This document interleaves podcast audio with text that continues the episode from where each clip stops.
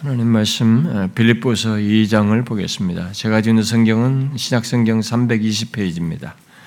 빌립보서 2장 빌립보서 2장 우리에게 굉장히 익숙한 말씀입니다만 빌립보서 2장 7절 한 절인데요. 우리가 6절부터 8절을 좀 참고적으로 같이 읽어봅시다. 6절부터 8절 시작. 그는 근본 하나님의 본체시나 하나님과 동등됨을 취할 것으로 여기지 아니하시고 오히려 자기를 비워 종의 형체를 가지사 사람들과 같이 되셨고 사람의 모양으로 나타나사 자기를 낮추시고 죽기까지 복종하셨으니 곧 십자가에 죽으심이라. 7절에 오히려 자기를 비워 종의 형체를 가지사 사람들과 같이 되셨고 우리들이 이 아침 시간에 어, 계속 상고해온 말씀은 어, 어, 우리들이 더욱 알아야 할 그리스도에 대한 말씀입니다. 이 말씀은 다시 이 그동안에 해왔던 것 하다가 제가 잠깐의 뭐 휴가나 우리 다른 게 어, 말씀들이 있어서 좀 비었습니다만은 어, 앞서서 살펴왔던 그런 말씀에 계속 이어서 오늘부터 또 다시 살피려고 하는데요. 어, 지금까지 앞서 살펴왔던 내용은 그리스도의 위격에 대한 뭐, 뭐에 관한 것이었죠. 음, 그리스도를 얘기하려면 그의 위격과 사역으로 두로 나누어서 얘기하는데 아, 위격에 대한 것을 지금 제법 길게 살펴오고 있습니다. 아, 이 위격을 살피는 것이 의외로 좀 어렵긴 합니다. 아, 그런데 우리가 지금 거의 끝자락에 와 있습니다. 잠시 얼마 후에는 그리스도의 사역으로 어, 넘어가게 됩니다. 아, 지금까지 그리스도의 위격에 대해서 들어온 사람들은 하나님이 육신이 되어 어, 참 하나님이시면서 참 사람이 되신 것, 아, 곧한 위격에 그래서 한 위격에 신성과 인성을 지니신 사실에 대한 그동안의 말씀을 이제 들으면서 어, 쉽지는 않았다라는 것을 여러분들이 어, 이게 좀 이성적으로 이해하는데 많은 어려움을 느꼈을 것이라고 봅니다. 그래, 그래서 사람들이 이제 그리스도의 사역을 듣, 사역에 대한 얘기는 뭐 듣기를 좀 편해하지만은 그리스도의 위격에 대해서는 자신의 머리로 이해가 좀 되지 않는 것 때문에 어려워하고 아, 실제로 이성적으로 이해하고 수용하는데 어렵다고 하니까 이제 이 어려움을 가지고 어, 흔히 이제 어, 은혜가 안 된다, 뭐 이렇게 이런 식의 반응을 하는 사람들이 있습니다. 그러나 이제 누구나 아, 예수 믿는 사람이라면 또 예수 믿어서 구원을 받으려면 어, 하나님의 육신이 되신 분, 신성과 인성을 한 위격에 가지신 예수 그리스도를 알고 믿어야 하고 또 이제 믿는 사람이면 그분을 더 알고자 해야 됩니다. 그래서 신앙의 성장이라고 하는 것이 그리스도를 아는 지식에서 자라가는 것이 가장 중요한 표지이기 때문에 그리스도를 더 알고자 해야 되는 거죠. 힘들어도 또 뭐 어렵게 느껴져도 알고자 해야 되는 것입니다. 그런데 이제 그동안 어렵게 느껴지던 제가 예수 그리스도의 이런 얘기를 할 때는 좀 느껴지다가 잠시 아, 이렇게 외부 강사가 저 휴가 가서 외부 강사가 오면은 상당히 여러분들 중에는 아, 상대적으로 쉽게 들려지고 또 편안해하는 사람도 아마 있었을 거라고 저는 생각이 됩니다. 여러분들 중에 어떤 사람들은 아마 너무 어, 쉽고 그러니까 아 너무 은혜롭다 외부 강사 말씀이 너무 은혜롭다 이렇게 어, 좋아하시는 반응도 아마 있는 걸로 알고 있습니다. 또 어떤 사람들은 아, 주로 뭐 어린 신자들은 예수 그리스도에 대한 말씀은 그리스도의 신성과 인성을 이렇게 계속 반복해서 얘기하니까 뭐 계속 예수 그리스도가 이렇고 그러면 결론적에 가서 예수 그리스도 안에서 어떻다는 이런 걸 반복하다 보니까 항상 그 말씀이 그 말씀 같고 그래서 아, 근데 근데 외부 강사 목사들은 딱딱 이게 좀 뭔가 구분되는 다른 내용들을 말하니까 그 내용은 새로운 것 같은데 이 예수 그리스도의 말씀은 별로 새로운 것이 없는 것처럼 예, 느껴지는 사람들도 아마 있을 겁니다. 예, 주로 이제 우리 교회에 온 지 얼마 되지 않거나 영적으로 어린 사람들이 이제 주로 그런 반응을 하지 할 것 같은데 아, 그리고 나름 또 자기 관점이나 자기 취향을 가지고 말씀을 듣는 사람들이 아마 주로 그럴 거라고 생각이 됩니다. 그러나 언젠가도 제가 말했습니다만은 아, 저는 아, 여러분들의 모든 상태와 필요를 알고 체계적으로 말씀을 전하는 목양자입니다. 저는 한 번 하고 지나가는 사람이 아닙니다. 제가 어느 교회 가서 한 번 그 교회 성도들의 설교를 하라면은 제가 그 회중을 모르기 때문에 이들의 상태가 뭔지 모르기 때문에 저는 우리 교회에서 복음잔치 설교한 가지고 설교합니다. 복음은 누구에게나 도움이 되니까. 그들이 시기 문제가 있는지 영적으로 타락을 했는지 무슨 문제가 있는지 모르잖아요. 어, 그렇게 합니다. 근데 저는 여러분을 알고 전하는 사람입니다. 그 비유로 말하자면 자기 자식에게 영양을 골고루 섭취하도록 음식을 만들어주는 소위 그 아, 집밥을 만들어주는 사람입니다. 어, 엄마 같은 사람입니다. 어떤 영적인 면에서요. 음? 예, 그에 반해서 외부 강사들은 아, 가끔 와서 조카들이 좋아하는 외식을 시켜주고 어, 피자를 사주고 햄버거를 사주는 케이스라고 볼 수도 있겠죠. 음? 아, 매일 먹는 집밥은 뭐 인상 깊지 않습니다만은 어쩌다 밖에서 먹는 외식은 인상 깊죠. 음, 피자가 햄버거가 굉장히 어, 맛있고 막 그래가지고 집밥은 진짜 맛이 없지 않습니까? 네, 그 상대적으로. 그래서 더 기억이 남을 수도 있습니다. 더 좋게 여겨질 수도 있어요. 아, 그래서 그 삼촌이 좋고 이모가 더 좋을 수도 있는데 아, 여러분 부모, 삼촌과 이모가 부모를 대신할 수는 없습니다. 예, 예. 아, 물론 이제 그런 이런 식의 태도는 여러분들이 이제 어린 아이 때 보이잖아요. 보통 우리 어린 아이 때 그런 식으로 부모 앞에서 그 먹는 것 투정부는 태도를 보이지 않습니까? 성장하면 그렇지 않죠.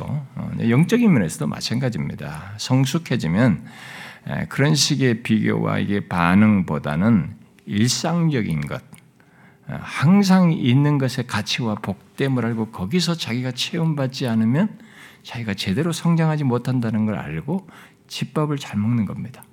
항상 전해지는 말씀을 통해서 영적인 유익을 얻는 거죠. 아, 우리가 항상 먹는 집밥으로 건강을 유지하듯이 항상 전해지는 말씀으로 여러분들의 영혼도 이렇게 어, 든든히 서야만 하는 것입니다. 음, 그, 그 가운데서 더해지는 말씀들을 통해서 영적인 유익도 더하여 가져야만 하는 것이죠. 네, 그런 맥락에서 지금 이제 저는 여러분들이 어, 여러분들의 영혼의 지속적인 성장을 위해서 어, 또 여러분들의 어, 영혼에 무엇이 해가 되고 또 무엇이 유익한지를 파악하고 또 여러분들이 더욱 필요한 것이 무엇인지를 파악해서 그 중에 가장 적절한 것 그리고 최상의 것을 지금 현재 시제로 공급을 하고 있는 것입니다. 여러분과 저의 가장 필요한 영적인 양식이고 적절한 말씀, 필요한 말씀입니다. 아, 바로 예수 그리스도에 대한 말씀이 그겁니다. 이 예수 그리스도에 대한 말씀은 우리가 영혼의 양식으로 먹는 양식들 중에서 최고의 말씀입니다. 그러므로 여러분들이 그것을 알고 지금 전해지는 말씀을 자신의 영혼의 양식으로 잘 섭취하셔야 됩니다. 뭐 그게 어렵다느니 뭐 이래서 좋고 저래서 싫다느니 하면서 투정 부리지 말고 정령 예수 믿는 자이거든 또 예수 믿어서 구원 얻고자 한다면 지금 전해지는 예수 그리스도에 대한 말씀을 여러분들은 하나도 놓치시면 안 됩니다. 음, 하나도 놓치면 안 돼요. 비록 예수 그리스도의 위격에 대한 말씀을 이해하는데 어려움이 있다 해도 우리가 맨날 그 미음 먹듯이 죽 먹듯이 전 먹듯이 이렇게 부드러운 음식만 있는 건 아니잖아요. 사람에 따라서 단단한 음식, 고기도 씹어야 되지 않습니까? 예, 단단한 음식으로 먹어야 하는 것처럼 우리도 단단한 음식을 먹어야 됩니다. 예, 그리고 단단한 음식을 꼭꼭 씹어야 하듯이 계속 곱씹어서라도 이것이 나의 것이 되도록 여러분들이 하셔야 합니다. 그동안 앞서서 아, 그리스도의 인성에 대해서 어, 살펴왔는데 이제 인성에 대한 말씀으로서는 네, 마지막에 오늘이에요. 마지막으로 하고 제가 아, 앞서서 예고를 했었습니다만 다음 시간부터는 이 신성과 인성의 이 연합 속에서 두 속성, 신성과 인성의 교통에 대한 문제가 결론에 가서 인성에 대한 결론에서 할 것이라고 했는데 그것을 좀 덧붙이려고 합니다. 그러고 나서 사역으로 넘어가려고 합니다. 근데 이제 다음 시부터 어, 시간 살필 그 속성 두 속성의 교통은 굉장히 어렵습니다. 어떤 면에서 앞서서 그런 얘기 했지만 우리 이성으로 이해하는데 어려워요. 그러나 여러분들이 그동안 들어왔던 사람들은 충분히 어, 섭취할 겁니다. 그리고 꼭 필요한 내용이고 알아야 될 내용입니다. 그렇게 길지는 않을 겁니다. 한 3, 4주 정도 인내하면 될 텐데 이어서 그 내용을 하고 사역으로 넘어가도록 하겠습니다. 자, 오늘 그리스도의 인성과 아, 관련 지어서 아, 마지막으로 살피려고 하는 것은 오늘 우리가 읽은 빌립보서 2장 7절에 그 자기를 비워셨다는 것 에이 말씀이 그리스도의 위격과 관련해서 어떠한 것을 말하는가 하는 것입니다. 아, 곧이 땅에 계신 그리스도께서 자기를 비우신 것이 어떠한 것을 말하는가 하는 것입니다. 근본 하나님의 본체이신 분, 곧 하나님이신 분, 정확히 말하면 하나님의 아들께서 자기를 비워 종의 형체를 가지셨다는 것. 결국 사람이 되셨다 했을 때 이 자기를 비우심이 무엇을 말하느냐 하는 것입니다. 이 본문을 가지고 이런 질문을 하는 것은 이 본문을 근거 삼아서 하나님이 육신이 되어 이 땅에 계시는 동안 그의 신성의 일부를 비웠다. 또 포기했다고 말하기 때문에 그렇습니다. 예를 들어서 그의 편재하심을 포기하셨다. 어디든지 계시는 것을 그리고 그의 전능하심, 뭐 불변하심, 뭐 그의 전지하심 같은 이런 신적인 속성들을 포기하셨다. 이렇게 말을 하는 네, 그렇게 설명을 하는 것이 있기 때문에 그렇습니다. 여러분들은 어떻게 생각하십니까? 아, 하나님이 육신이 되어 이 땅을 사시는 동안은 그의 신적인 그런 속성들을 비우셨을까요? 이성을 인성을 취하시기 전에 하나님의 아들과 아, 비교해서 볼 때 그분의 신성은 이전처럼 온전히 나타내시지 않는 것으로 보입니다. 그래서 이 본문을 끼고 그리스도께서 자신을 지극히 낮추어서 우리를 아, 섬기셨다는 것을 강조하는 가운데 아, 사람들이 예수 그리스도께서 이 땅에 계신 것을 자신의 전능하심과 전지하심과 편지하심이나 뭐 불변하심 등등 이런 신성의 어떤 속성들을 비우고 이 땅을 사셨다고 이렇게 주장을 하는 어, 것이 기독교 안에 있어 왔고 지금도 있습니다. 이런 주장은 19세기 이후에 체계화되어서 어, 두드러지게 나타났습니다. 그리고 그 주장은 아, 다양하게 확장되어서 지금까지도 계속 어, 주장되고 있습니다. 여러분들은 그런 주장을 하는 어떤 신학교의 가르침이 지금도 있기 때문에 우리나라 안에도 어, 그런 가르침을 받은 또 목사 목회자들이 그걸 전하는 목사들의 설교를 들을 수도 있고 또 그런 책들을 볼 수도 있기 때문에 예, 여러분들이 이런 부분에서 명확히 하셔야 되고 본문이 말하는 바를 명확히 알 필요가 있다고 생각이 됩니다. 자, 그리스도께서 이 땅에 계시는 동안 신성의 일부 또는 전부를 비우셨다고 주장하는 것은 주장하는 것을 두고 우리들이 흔히 케노시스론이다라고 말합니다. 가장 최근에 어떤 사람이 대중적인 사람인지 모르겠는데 어떤 사람이 케노시스라는 이 책 제목으로 어, 책을 냈더라고요. 음. 그 사람이 이제 그 말을 썼을 때는 이 말의 뜻을 가지고 한 것으로 보입니다. 이 케노시스라고 말한 것은 여기 여기 비워다, 비우다라는 것에 대한 명사 형태로 쓴 표현한 말인데, 음, 그래서 어, 쉽게 말하면 비움이겠죠. 문자대로 번역하자면 아, 그런데 이 케노시스론, 곧 하나님의 육신이 되었을 때 아, 신적 속성을 포기했다는 이 주장을 제일 먼저 말한 사람은 놀랍게도 18세기의 진젠도르프라는 사람입니다. 여러분 진젠도르프를 이름 많이 들어보셨습니다. 모두가 존경하고 경건주의 운동할 때 경건주의 운동의 연장 선상에서 굉장히 영향력을 많이 미쳤고 모라비안 요도들을 이렇게 잘 섬겨서 굉장히 그 18세기에 영적 영향을 많이 미쳤죠.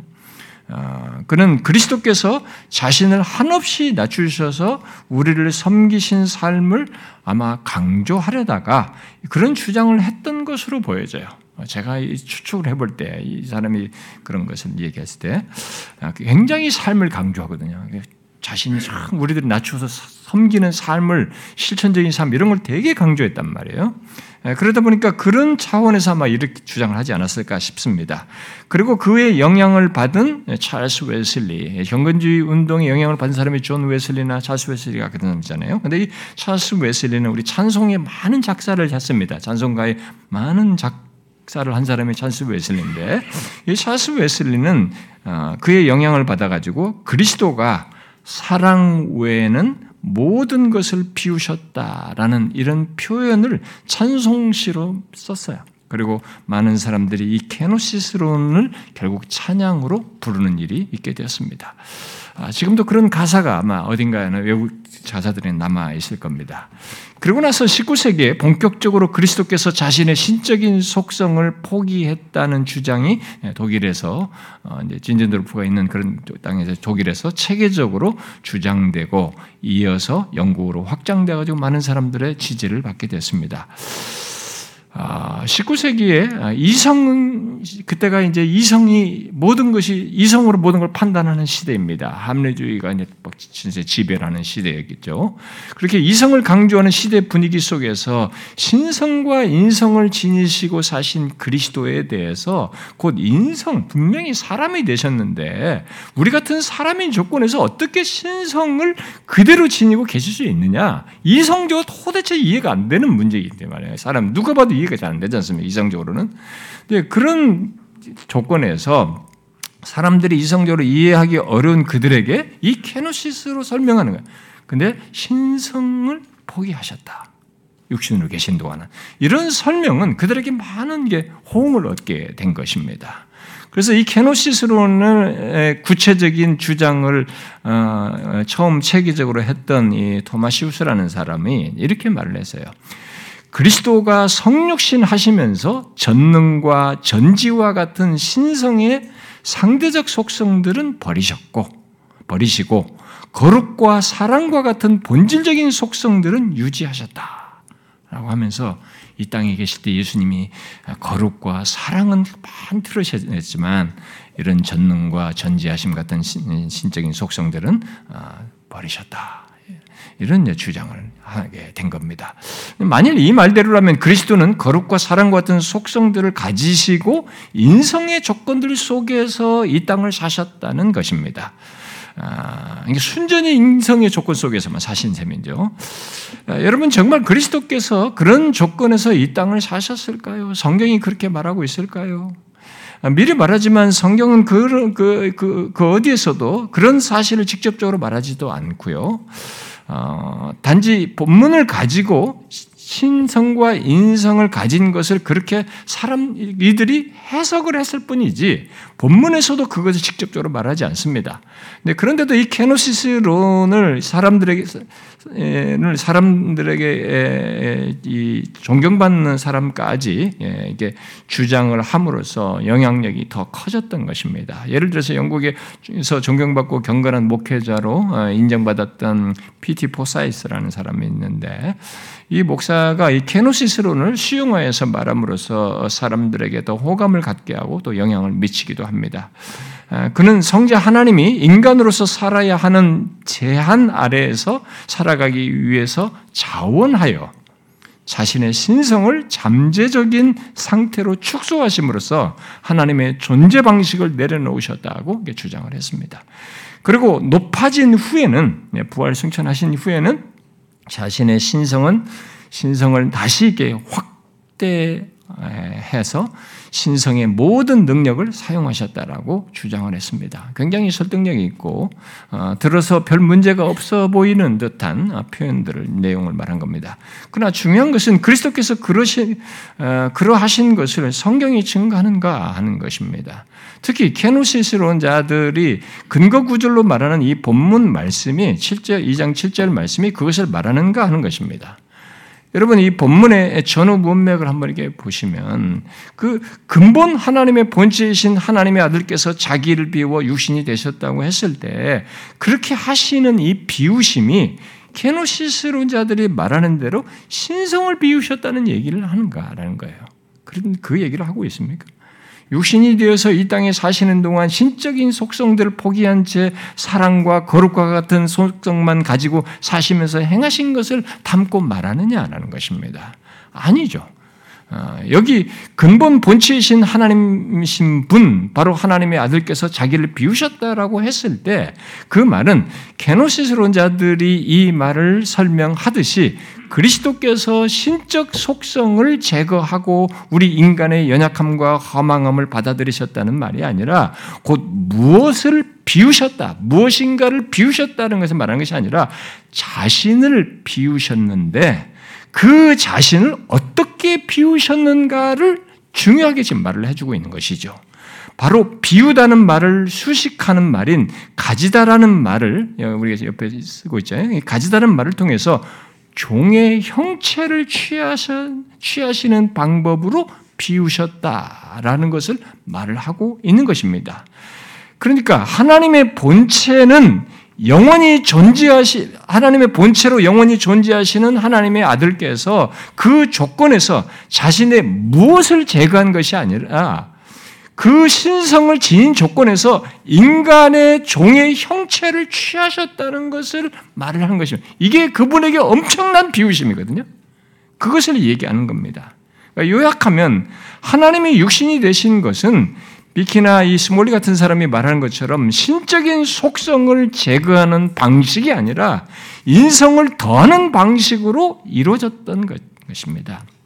이런 사실을 메가드 목사 같은 사람은 여기 비우다 하는 말과 말을 문자적인 비우다 말의 문자적인 뜻을 설명하면서 어, 말을 합니다. 아, 이 말의 문자적인 뜻은 무효화하다.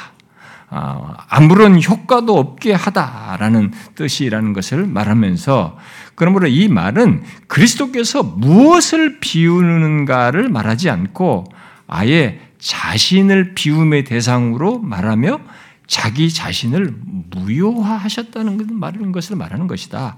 킹 제임스 버전 말대로 자신을 아무것도 아닌 존재로 만드셨다는 것을 말하는 것이다라고 설명을 했습니다. 아, 결국 그의 설명을 말 그의 설명으로 말하면 그리스도께서 자신의 신성에 인성을 더함으로써 자신을 아무것도 아닌 존재로 만드셨다라는 얘기입니다. 그래서 그의 비우심은 뺄셈이 아니라 덧셈이다라고 메가드는 덧붙였어요. 아, 더 나아가서 이 구르뎀이라는 사람은 좀 더 구체적으로 여기 자기를 비우셨다는 것은 역할과 신분의 변화를 의미하는 것이지 근본적인 속성과 본질의 변화를 의미하는 것이 아니다라고 어, 도움이 될 설명을 해주었습니다.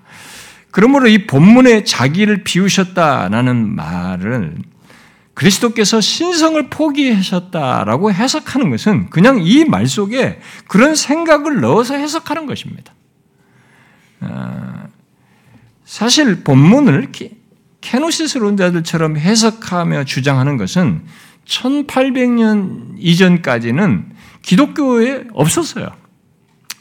아무도 본문을 그렇게 보질 않았어요. 본문이 이 본문에 전혀 그렇다 그렇게 말할 만한 내용을 말하고 있지도 않고 문맥에 맞지도 않거든. 그런 암시도 없고 말하지도 않기 때문에 그 전까지는 말하지 않았습니다.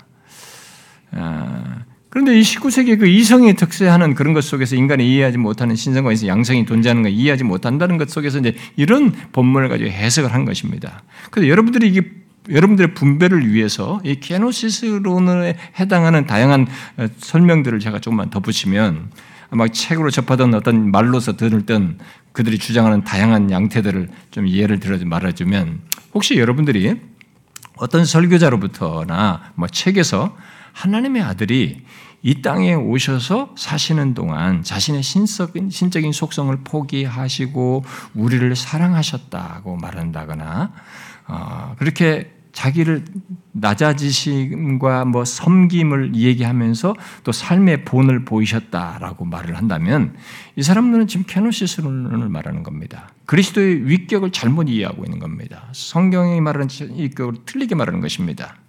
또 이 바르트 같은 신학자의 영향을 받은 목사들이 하나님의 아들이 사람이 되었을 때 자신의 신적인 속성을 감추심으로 그의 신적인 속성이 다른 사람들에게 완전히 가려진 상태에 있었다라고 말한다면 그 또한 이 케노시스론의 연장선상에서 말을 한 겁니다. 근데 그런 주장은 그리스도께서 익명의 그리스도로 결국 익명의 메시아로 계셨다라는 그런 설명을 하는 것인데 그런데 여러분 아시다시피 결코 그리스도께서 그렇게 익명의 그리스도로 계시지 메시아로 계시지 않았죠. 여러분 사도 베드로가 뭐라고 그랬습니까? 주는 그리스도시요 살아계신 하나님의 아들입니다라고 고백을 하지 않았습니까?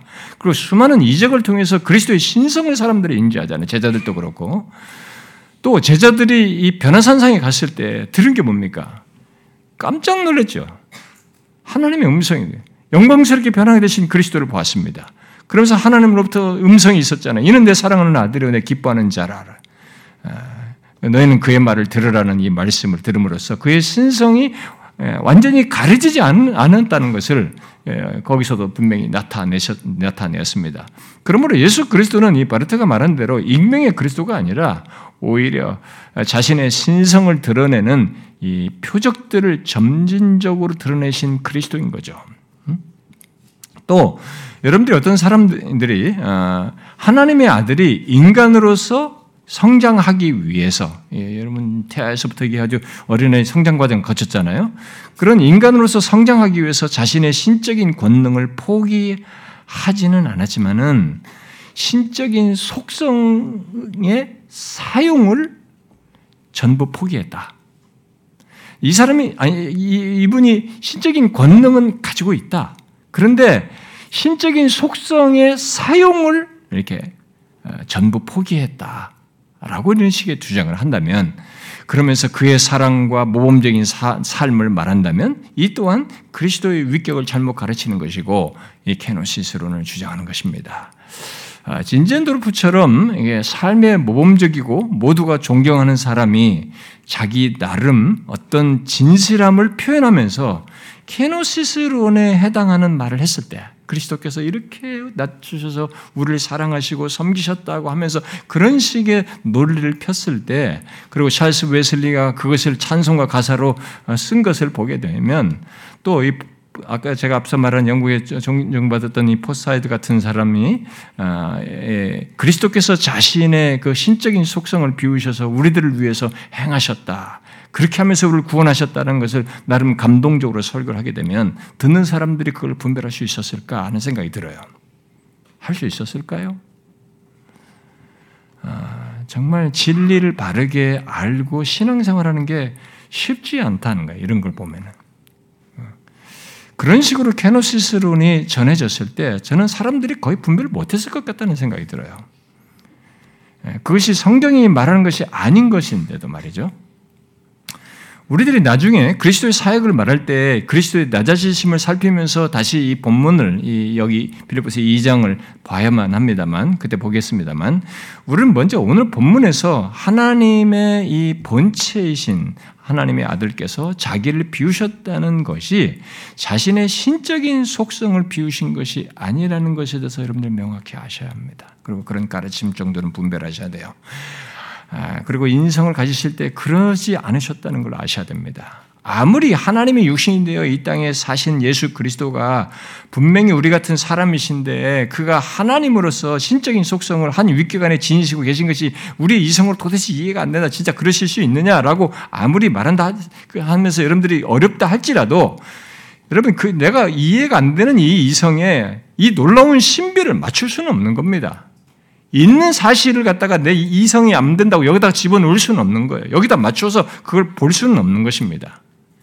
이미 몇 차례 말했다시피 하나님의 육신이 되신 사실은 신비 중의 신비로서 우리의 이성으로는 그걸 수용할 수가 없어요. 우리 이성이 수용할 능력의 사이즈가 아닙니다. 실체가 아니에요. 그래서 이 고든 루이스라든가 브루스 데메리스 같은 사람은 이에 대해서 정확히 말했습니다. 성경이 아무리 성육신에 대해서 상세히 계시한다 해도 절대로 인간의 지성으로는 성육신을 온전히 파악할 수 없다. 온전히 파악할 수 없습니다. 그래서 사도 바울이 이, 이런 이 사실을 말하면서 크도다 경건의 비밀이여라고 외친 겁니다. 그렇지 않다는 이가 없도다. 그는 육신으로 나타나신 바 되시고 하나님이 육신으로 나타나신 방법이 너무 큰 비밀이에요. 우리는 하나님이 육신이 되신 것을 비록 다 헤아려 알지는 못해도 신성과 인성을 한 위격에 지니고 계신 것에 대해서 이것을 달리 보면 안 됩니다. 이걸 다시 축소하거나 다른 식으로 이해하면 안 되는 것입니다. 물론 그리스도께서는 이 땅에 계시는 동안 하늘에서 그의 것이었던 이 신분, 신, 그 하늘에서 가지셨던 그 신분과 특권을 포기하고 이 땅에서 행하셨죠. 그런 것은. 그러나 이 땅에 계실 때 주님은 여전히 자신의 신적인 주권을 말씀하셨어요. 여러분이 제가 그런 성경을 다 인용을 못합니다만 대표 한두 가지만 예를 들면 주님께서 말씀하시죠. 내가 내 목숨을 버리는 것은 이렇게 말씀하셨어요. 그것을 내가 다시 얻기 위함이니 나는 버릴 권세도 있고 다시 얻을 권세도 있으니 그랬어요. 신적인 주권이에요. 그리고 더 나아가서 자신이 이 땅에 계실 때 신적인 지식을 가지고 계심을 말씀하셨죠. 아버지 외에는 아들을 아는 자가 없고 아들 외에는 아버지를 아는 자가 없느니라. 그는 또 예수님께서는 이 땅에 계실 때에도 하나님만이 하시는 일, 곧 만유를 붙드시는 섭리의 사역을 행하심으로써 자신의 모든 신적 속성을 곧 편지하심이라고 하는 이런 것도 또 자신의 전능하심과 전지하심도 그런 신성을 나타내셨습니다. 그것을 사도 바울이나 히브리서 기자가 어, 명확히 우리에게 증거해 주죠. 예를 들어서 고로스 1장 같은 경우에서 바울이 말하지 않습니까? 만물이 그에게 창조되되 하늘과 땅에서 보이는 것들과 보이지 않는 것들과 혹은 왕권들이나 주권들이나 통치자들이나 권세들이나 만물이 다 그로 말미암고 그를 위하여 창조되었다. 여러분 보이는 존재와 영적인 존재와 통치자나 이 세상에 보이는 것이며 모든 것이 만물이 다 그로 말미암다고 말하고 있습니다. 여기 만물이 다 그로 말미암다는 것은 만물이 그리스도께 그리스도께서 붙드시는 섭리 사역을 속에서 있다라는 것을 얘기하는 겁니다. 결국 그리스도께서 그런 중에도 붙드시는 만물을 붙드시는 섭리 사역을 행하시는 것을 말해주는 거죠. 그것은 그리스도께서 그의 신적인 속성을 나타내시지 않고는 설명할 수 없는 얘기를 지금 말하는 겁니다. 히브리서 기자도 이렇게 말하죠. 그의 능력의 말씀으로 만물을 붙드신다라고 말씀하셨습니다. 만물을 붙드시는 이 섭리 사역을 하시는 그리스도의 신적인 속성을 말한 것입니다. 그뿐만이 아니죠. 그리스도께서는 이미 앞에서 여러 차례 말했듯이 눈먼 자의 눈을 뜨게 하시고 38년 된 그 38년 동안 누워 있는 자를 일으키시고 바람과 바다를 잔잔케 하셔 놀라지 않습니까? 바로 이건 하나님이 아니면 못한다. 바로 놀라지 않습니까? 죽은 자를 살리시고 또 사람의 마음을 아시고 그들 속에 속에 있는 것들을 폭로하시는 그런 것들을 통해서 자신의 신적인 속성을 전지하심 같은 이런 것을 나타내셨습니다. 그렇다고 해서 그리스도께서 이 땅에 계실 동안 그의 신성을 충분히 드러내셨다는 것은 아니죠. 그에 대해서 비키와 몰리는 그리스도, 께서 자신을 낮추어 이 땅에 계신 동안은 자신의 신성을 감추셨다라고 하는 신적 은폐라는 이런 표현을 쓰기도 했습니다. 아, 우리가 복음서를 통해서 보듯이 하나님이 육신이 되어 이 땅에 계실 때 그의 영광을 본 사람들은 드물었어요. 그래서 요한복음 1장에 기록된 대로 자기 백성으로 말하는 이스라엘의 대부분 사람들이 육신이 되어 오신 하나님을 알아보지 못했고 영접하지 않았습니다.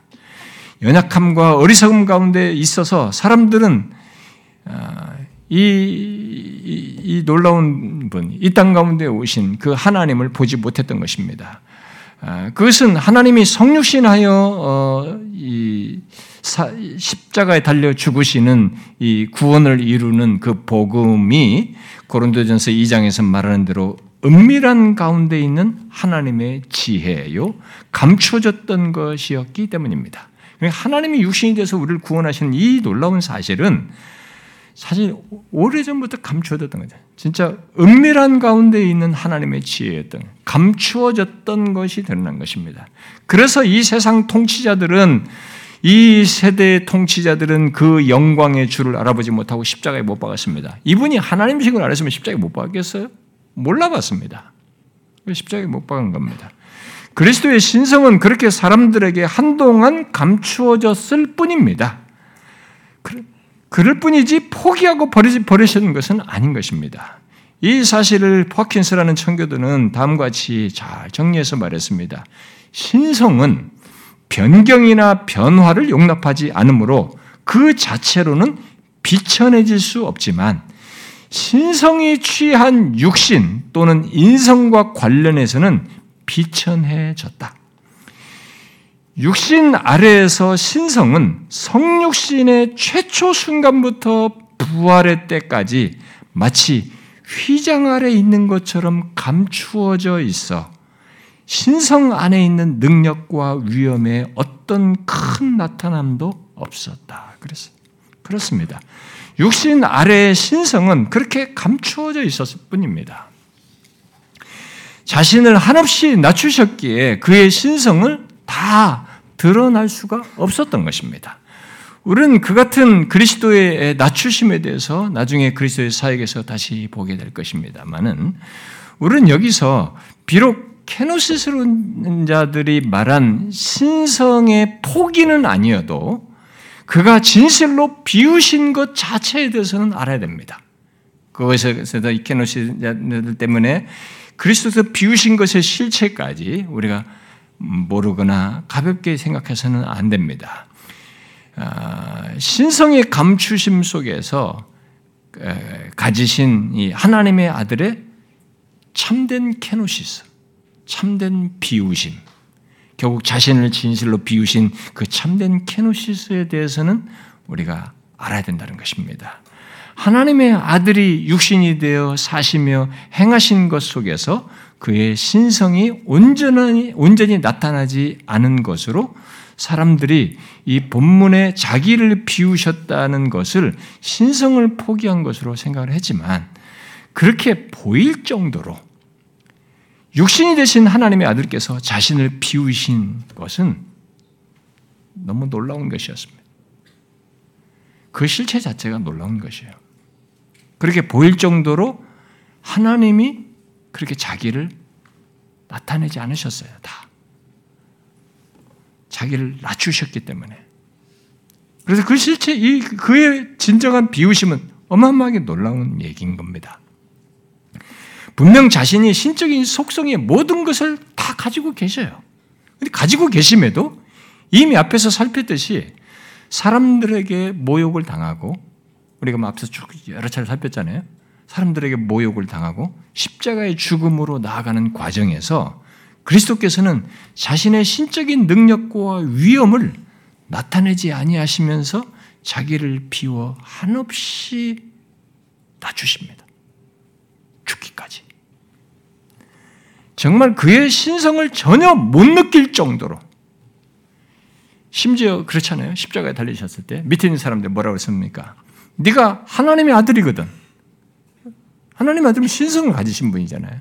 네가 하나님의 아들이거든 자기를 구원하고 십자가에 내려오라라고 했을 때도 죽기까지 자기를 비워 놔주셨어요. 그의 신성을 전혀 못 느낄습니다. 그 순간에 전혀 못 느끼는 순간이에요. 우리가 기억할 사실은 이 같은 참된 케노시스예요. 휴 마틴은 자신의 신성을 나타내지 않으시고 자신을 비워 낮추신 그리스도에 대해서 이렇게 말했어요. 그리스도가 그의 신적인 권능과 에너지들을 이끌어내지 않았고 그것들을 행사하여 활용하기를 거부하였으며 눈 한 번 깜빡이는 것만으로도 수많은 원수들의 세계와 지옥들을 흩어버릴 수 있는 그러한 신적 대권들과 권능들을 행동의 장으로 끌어내기를 거절하셨다. 그분이 스스로 거절하셨습니다.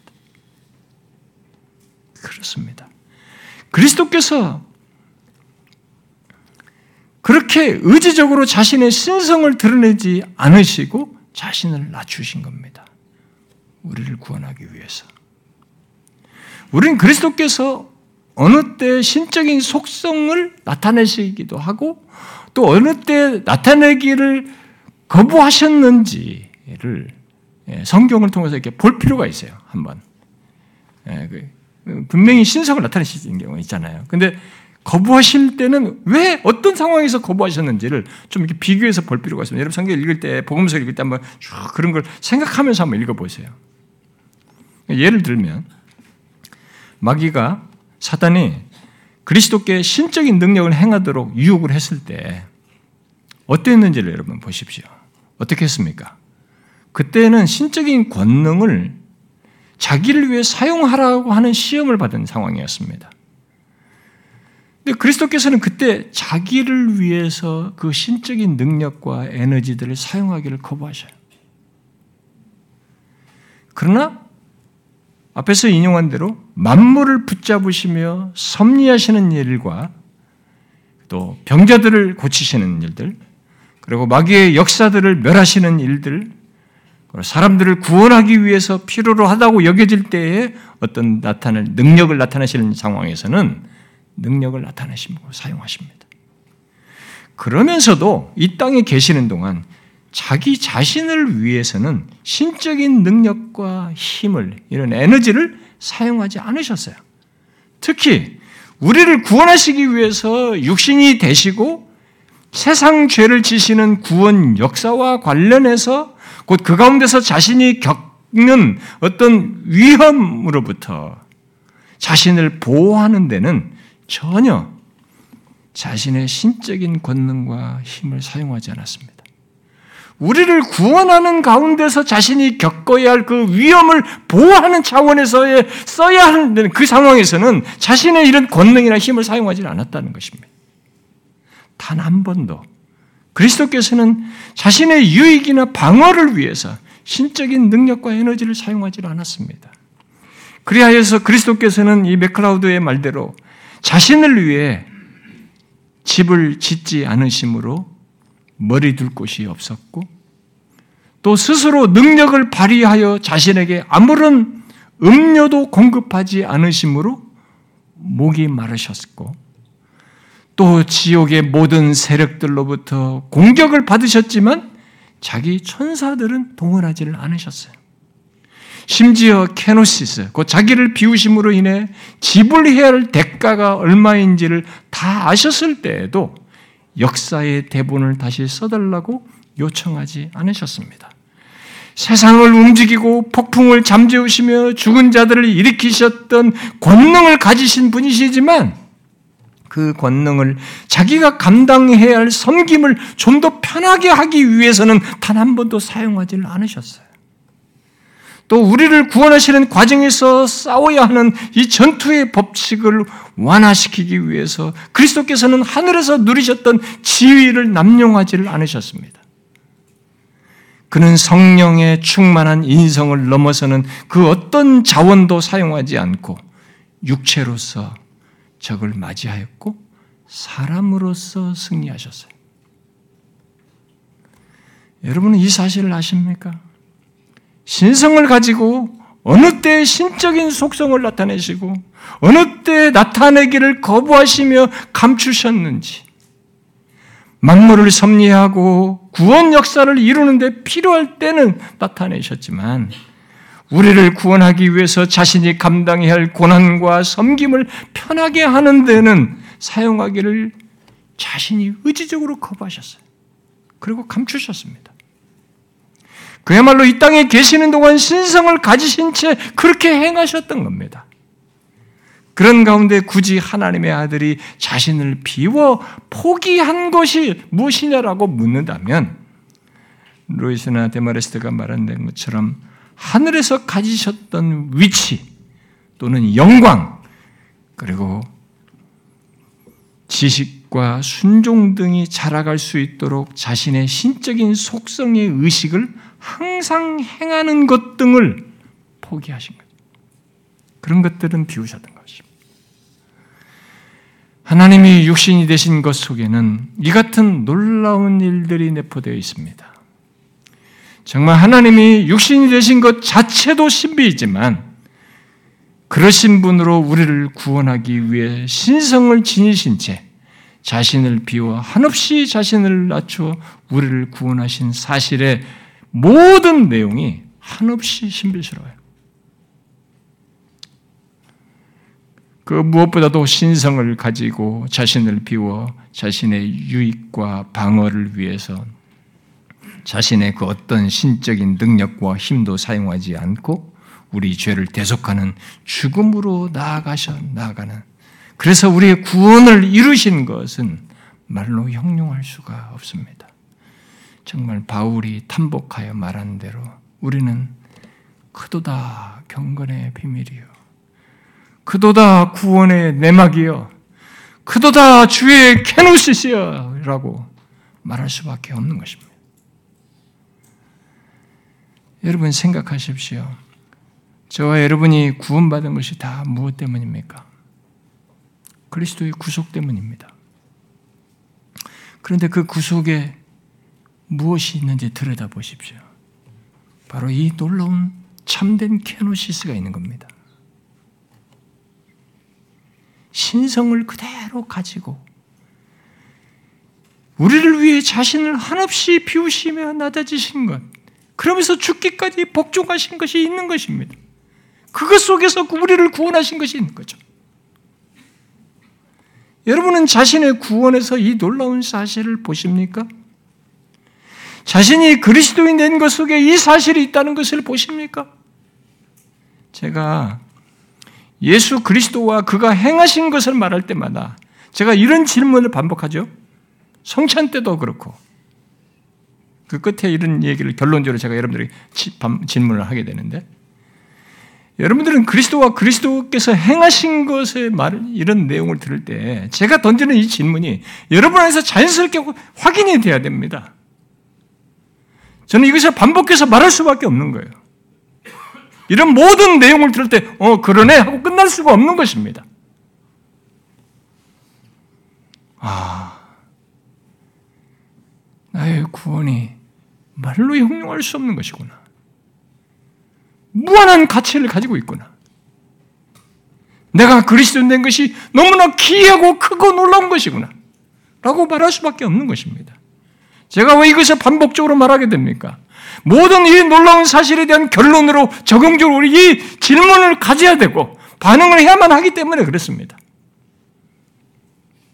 우리는 그런 질문을 속에서 우리 스스로에게 확인하면서 결론적으로 다시 이 영광스러우신 주, 이 은혜로우신 주를 바라보게 되고 그에게 감사하게 되고 기꺼운 마음을 갖게 되고 더 사랑하고 싶고 더 알고 싶고 그분을 따르고 싶은 열망이 생기는 것이 마땅한 것입니다. 감정이 변덕이 심하고 지속적으로 경건의 생각을 갖지 않고 어제 다르고 오늘 다르고 지난주 다르고 오늘 다르 이번 주 다른 불안정한 이 내면을 가진 우리들 그런 우리들이 그런 중에도 반복적으로 확인하며 가져야 할 반응이 무엇입니까? 그것은 내가 얼마나 큰 은혜를 입었는가 하는 것입니다. 이렇게 자기를 비우심으로 이렇게 대은 구원을 생각할 때 내가 얼마나 큰 은혜를 입었는가? 또 내가 받은 구원이 얼마나 큰가 하는 것입니다. 우리는 그것을 계속 반복적으로 확인해야 됩니다. 그러면서 주께로 나아가야 하는 것이죠. 그 정도로 우리는 은혜 없이는 안 되는 자들인 거죠. 사랑하는 지체 여러분, 여러분들이 예수 그리스도에 대한 얘기를 단순 지식으로 들으시면 안 됩니다. 우리가 어떤 조건에 있든 나를 다시 소생시키는 사실이에요. 그분이 있어서 나의 의미와 존재가 가치가 있게 되는 것입니다. 나의 시간과 삶과 미래가 같이 달라지게 된 것입니다. 죄악 가운데 멸망할 나에게 새로운 삶과 구원이라는 모든 것의 스토리가 이분으로 인해서 있게 됩니다. 근데 그 내막을 들여다보면 이 진정한 자기 비우심이 있는 거예요. 한없이 낮추셔서 죽기까지 복종하신 신성을 가지신 그분이 말이죠.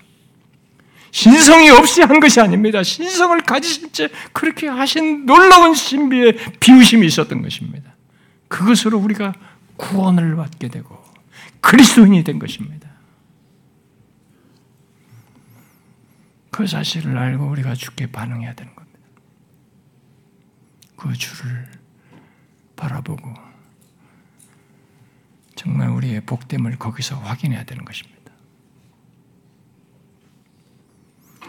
항상 그럴 수 있기 바랍니다. 기도합시다.